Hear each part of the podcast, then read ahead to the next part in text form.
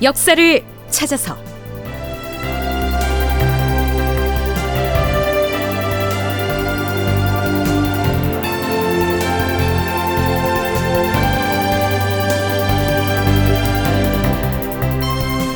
제 1273편 유흥치가 동강진에서 사라졌다. 극본 이상락, 연출 박기환.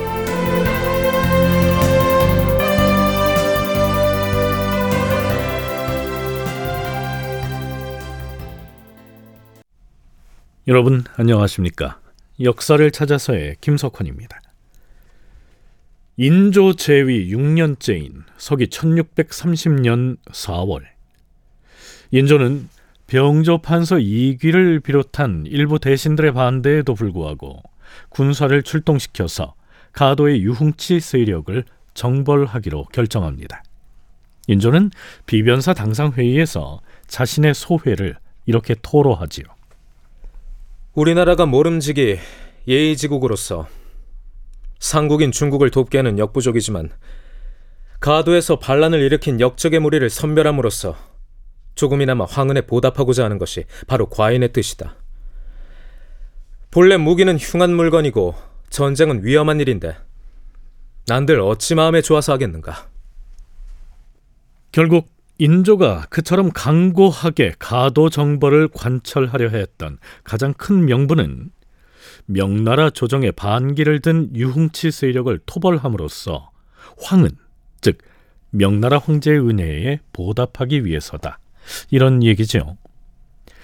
평안도 철산 앞바다의 가도라고 하는 섬은 엄연한 조선의 영토인데요. 모물룡이라는 명나라 장수가 후금군에 쫓겨서 요동 피란민들을 이끌고 들어와서 점령한 일에 이때에 이르지 않았습니까? 따라서 인조가 가도 정벌의 목적과 명분을 가도는 명백한 우리 조선의 영토다. 그럼에도 지난 10여 년 동안이나 명나라에서 무단으로 점령하여 군영을 설치하였을 뿐 아니라 해마다 막대한 군량을 요구하고 걸핏하면 우리 백성들을 대상으로 약탈과 사륙을 일삼아왔으니 이 기회에 군대를 출동시켜서 가도에서 외지인들을 모두 축출하고 우리의 국토를 회복하고야 말 것이다. 이렇게 천명을 했더라면 얼마나 좋았겠습니까마는 당시 조선이 처한 현실이 그렇지 못했죠. 인조와 조선 조정은 이 시점까지도 가도가 예전처럼 명나라군의 군진으로 남아 있기를 원했다. 전공 학자들의 분석이 그러합니다. 서강대 계승범 교수의 얘기 들어보시죠.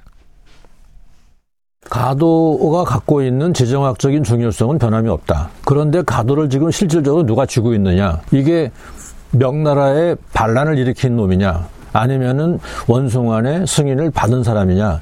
그 차이를 가지고 조선은 판단할 수밖에 없는 거죠. 근데 계속 반란이 일어났다. 우리가 그때 첩보를 얻기로는 분명히 원숭아로부터 공식적인 승인을 받은 사람이었는데, 어, 갑자기 유동치가 자리를 잡았네? 그럼 쟤는 누구냐? 반란군이네. 그러면 우리가 이번 기회에 우리가 그 반란을 진압함으로 해가지고 명나라와의 관계를 더욱 돈독히 할 수 있는 기회가 아니냐. 드디어 4월 29일 인조는 정벌군의 대장과 부대장인 총융사 이설을 배웅하면서 교서를 내립니다. 과인은 국왕으로서 이르노라. 총융사는 도성 방어군을 지휘하는 중책으로서 그 임무에 걸맞은 인물이 필수적이기에 여러 사람에게 자문을 구하여 경을 적임자로 뽑은 것이다. 이제부터 경은 부원수 이하 장졸 누구라도 명을 듣지 않거든 모두 군법으로 엄히 다스리라. 경은 대장의 단 위에 경건이 올라서서 과인의 군사들에게 음식을 먹이고 옷을 입히며 나의 장수들에게 호령을 하고 상벌을 시행하라. 자, 출정하라!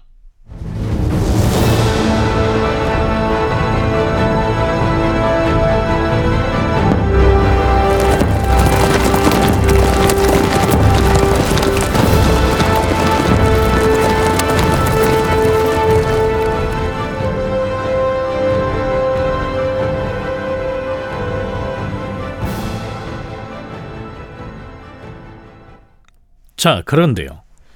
가도를 정벌하기 위한 군대가 현지를 향해서 출정을 했는데 그 시기에 무찔러야 할 적군의 우두머리 유흥치는 조선 조정에 사신을 보냈고요. 육구주라고 하는 그 사신은 그때 서울에 들어와 있었으니까요. 이 상황이 참 묘하게 됐지요. 4월 29일치의 인조실록의 내용은 이러합니다. 유흥치가 보낸 사신 육고주가 서울에 도착하였다. 처음에 조정에서는 가도에서 사신이 온다는 말을 듣고는 그를 잡아서 구류하려고 하였다. 그러나 대신들 모두가 되돌려 보내는 것이 좋겠다고 하자 임금이 그 의견을 따랐다. 사신이 도착하자 중국 사신의 숙소로 사용하던 태평관에 묵게 하고 후하게 대우하였으며 그가 바친 예물은 호조에서 접수하였다. 한편 군사가 출정한 바로 그날 조정의 각종 문서 작성을 담당하는 기관인 예문관의 대제학이 편전에 들어옵니다.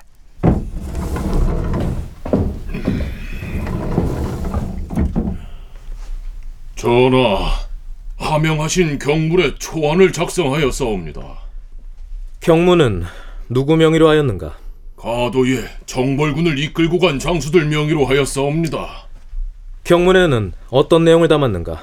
먼저 반란을 일으킨 유흥치의 죄상을 통렬히 열거하고 왜 우리 조선이 군대를 출동하여 토벌에 나섰는지를 밝혀 적었사옵니다. 자칫 가도에 거주하는 힘없는 요동 피란민이나 혹은 군졸들 중에 위력에 굴복하여 그들 무리에 가담했던 자들이 많을 터인데 이 경문을 읽고서 겁을 먹거나 혹 저항감을 유발해서는 아니 될 것이다. 그 점 충분히 유념하여 작성하였사오며 혹은 명나라 조정에서 보더라도 거슬리는 문구가 없도록 주의를 기울였사옵니다. 이 경문을 가도의 곳곳에 붙이고 가도 인근의 여러 섬에도 보내서 여러 사람이 볼 수 있게 하겠사옵니다. 가져와 보라. 예, 전하.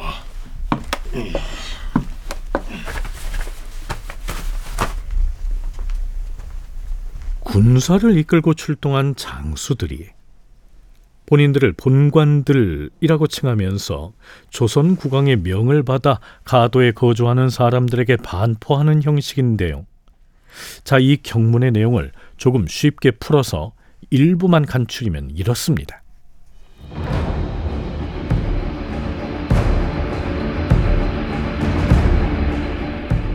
가도에 거주하는 너희들은 들으라. 유흥치는 도독의 일개 부하 장수로서 포로로 살아남은 목숨이었다. 그런데 어떻게 군기를 물랑케 하고 급기야는 자신이 받들어야 할 수장을 시해하고서도 하늘의 밝은 태양을 가릴 수가 있겠는가? 부총병 진계성 대인이 새로이 조정의 명을 받아 모물령을 대신하여 동강진을 이어받았으니 그 사람이야말로 황제의 신하이며 가도의 도민의 사령관이었다. 설령 그에게 사리에 어긋나고 사소한 과실이 있었다 하더라도 그것은 중국의 군 당국에서 훈령으로 단속할 일이다. 그런데도 역신 유흥치는 흉악한 세력을 끼고 감히 반란을 일으켜서 군진의 수장을 멋대로 죽였는가 하면 충실하고도 선량한 사람들에게 흉악한 피해를 입히고 말았던 것이다.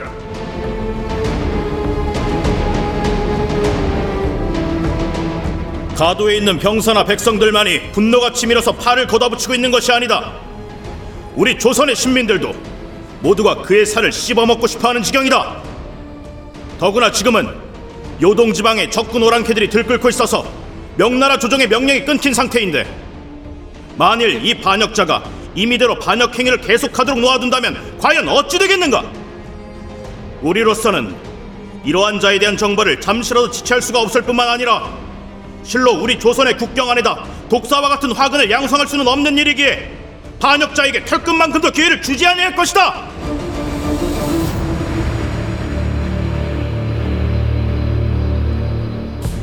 우리 조선의 주상께서는 중국을 충성으로 섬기며 군신의 의리를 신중히 여기시는 분이다. 호랑이나 외뿔소가 우리에서 뛰쳐나왔다면 그 책임을 누가 져야 하겠는가? 드디어 우리 전하께서 한 번 크게 성을 내시어서 군사를 대대적으로 통원한 것이다. 본관들이 나라의 명을 삼가 받들고서 삼군을 이끌고 해상과 육로로 일제히 진격을 하며 동쪽과 서쪽에서 동시에 포위하고자 하는데 의기에 격동되어 사기가 저절로 치솟고 있으니 겨우 탄환만큼 작은 일개섬에서 어떻게 빠져 달아날 수가 있겠는가?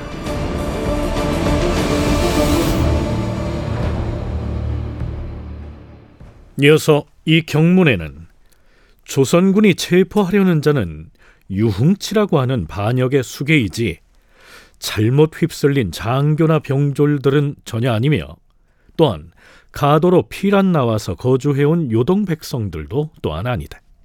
그러니 속히 유흥치를 결박해 끌고 나와라. 우리는 항구의 함선을 정박해 놓고서 너희들의 행동을 지켜볼 것이다.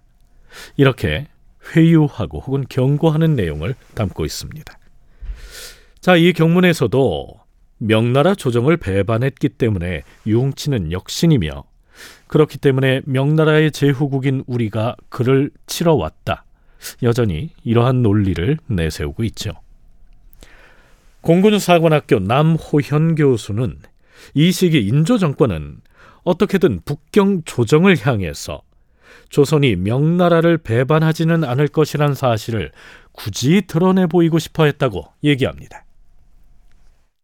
애초에 이제 후군과 명나라 사이에서 중립을 주장했던 광해군을 이제 몰아내고 탄생한 정권이 인조 정권이다 보니까 인조 정권은 상당 부분 명나라에 조금 더 의지하려는 경향을 보이고 있었기 때문에 그러한 오해를 받는 것 자체가 굉장히 어떻게 보면 억울한 상황이기도 했고 인조라고 하는 왕의 어떤 정당성과 관련해서도 민감한 문제가 될 수 있었습니다. 그래서 결과적으로 조선은 이러한 상황에서 모물룡이 생전에 구축되었던 가도를 통한 후금의 견제라고 하는 현상이 유지되기를 바랬습니다.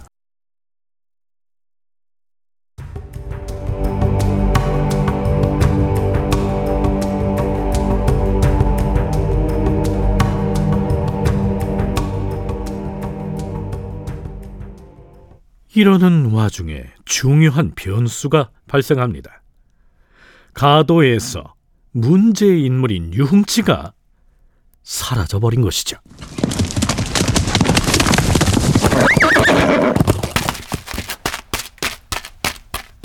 서북 지역에서 긴급 상황을 알리는 계문이 조정으로 날아듭니다. 먼저 평안감사 김시양이 올린 계문을 살펴보죠.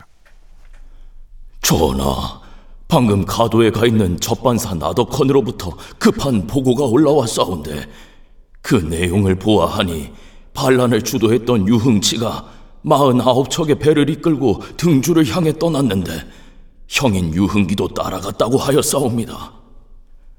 그자들이 동쪽으로 나와서 우리나라를 노략질할 것으로만 의심하였지 서쪽으로 달아날 줄은 예측하지 못하였사옵니다. 현재의 전략으로는 우리 군사가 일단 가도로 진격을 해서 유흥치의 신복들을 붙잡아 명나라의 포로로 바친 뒤에 황제의 명을 기다리는 것보다 더 좋은 방안은 없을 것으로 여기옵니다.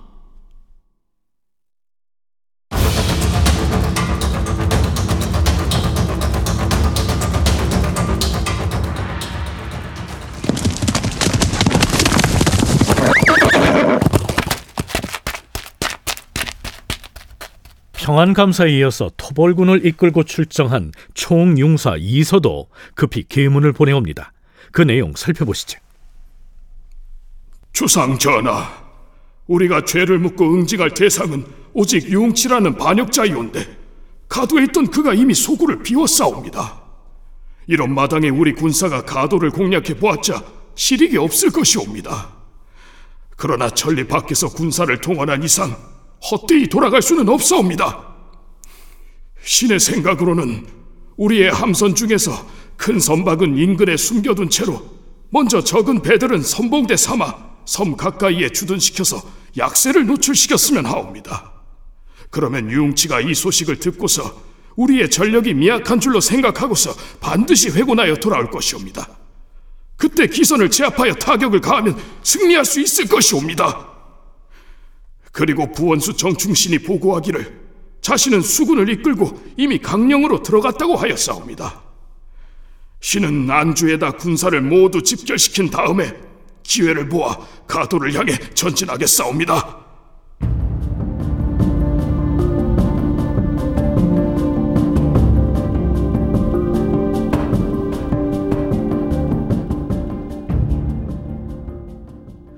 자, 갑자기 공격 목표가 사라져버린 것인데요.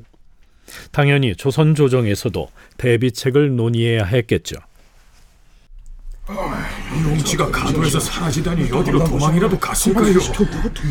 아예 등지를 공격해서 했는지도 모르죠. 그럼 가도를 공격하겠다는 우리 군은 어떻게 되나? 주상 전환합시오.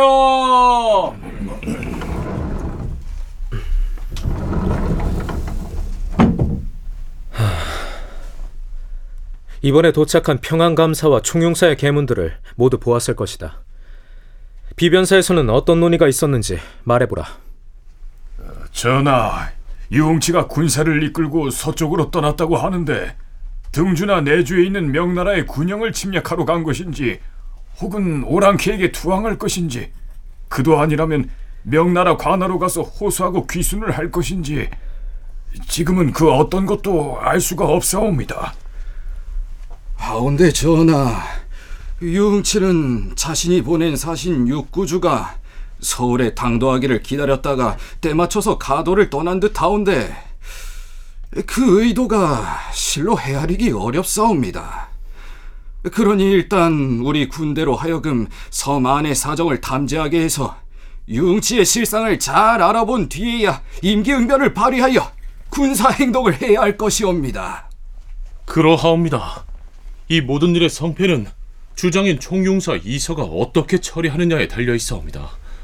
그리고 유흥치가 섬을 떠난 이상 통역관 나덕헌은 섬으로 다시 들어갈 필요가 없으니 철산에서 대기하게 하시옵소서. 답답하도다. 수십 척의 배를 끌고 등주를 향해 떠났다는 유흥치의 의도가 무엇인지, 그가 명나라 조정에 귀순을 할 것인지, 아니면 후금 오랑캐에 투항할 것인지 그것을 몰라서 갈피 잡기가 힘들다. 이런 말이야 누가 못하겠는가? 그러니 우리가 어찌 대처를 해야 하는지 그 의견을 듣고 싶다 하지 않았는가? 좌상은 의견을 말해보라. 예, 전하. 좌이정 김류이옵니다. 김시양이 보낸 계문 중에 섬을 공격하여 평정한 다음에 명나라에 주문을 보내서 그 전말을 보고해야 한다고 하였사온데 신은 그 계책에 찬성하지 않사옵니다. 융치의 행위를 명나라 조정에서 용서를 했는지 아니면 여전히 반역자로 여기는지도 아직 판명이 나지 않은 터에 우리가 갑자기 공격을 한다면 어떻게 되겠사옵니까? 자, 어떻게 해야 할까요? 다큐멘터리 역사를 찾아서 다음 시간에 계속하겠습니다.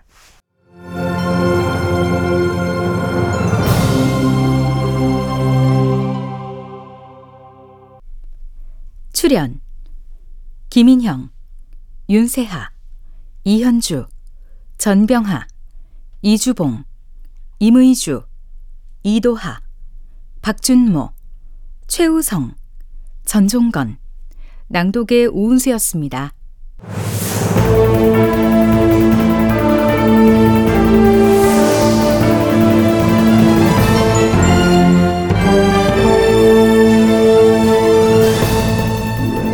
다큐멘터리 역사를 찾아서 제 1273편 유흥치가 동강진에서 사라졌다. 이상락 극본 박기환 연출로 보내드렸습니다.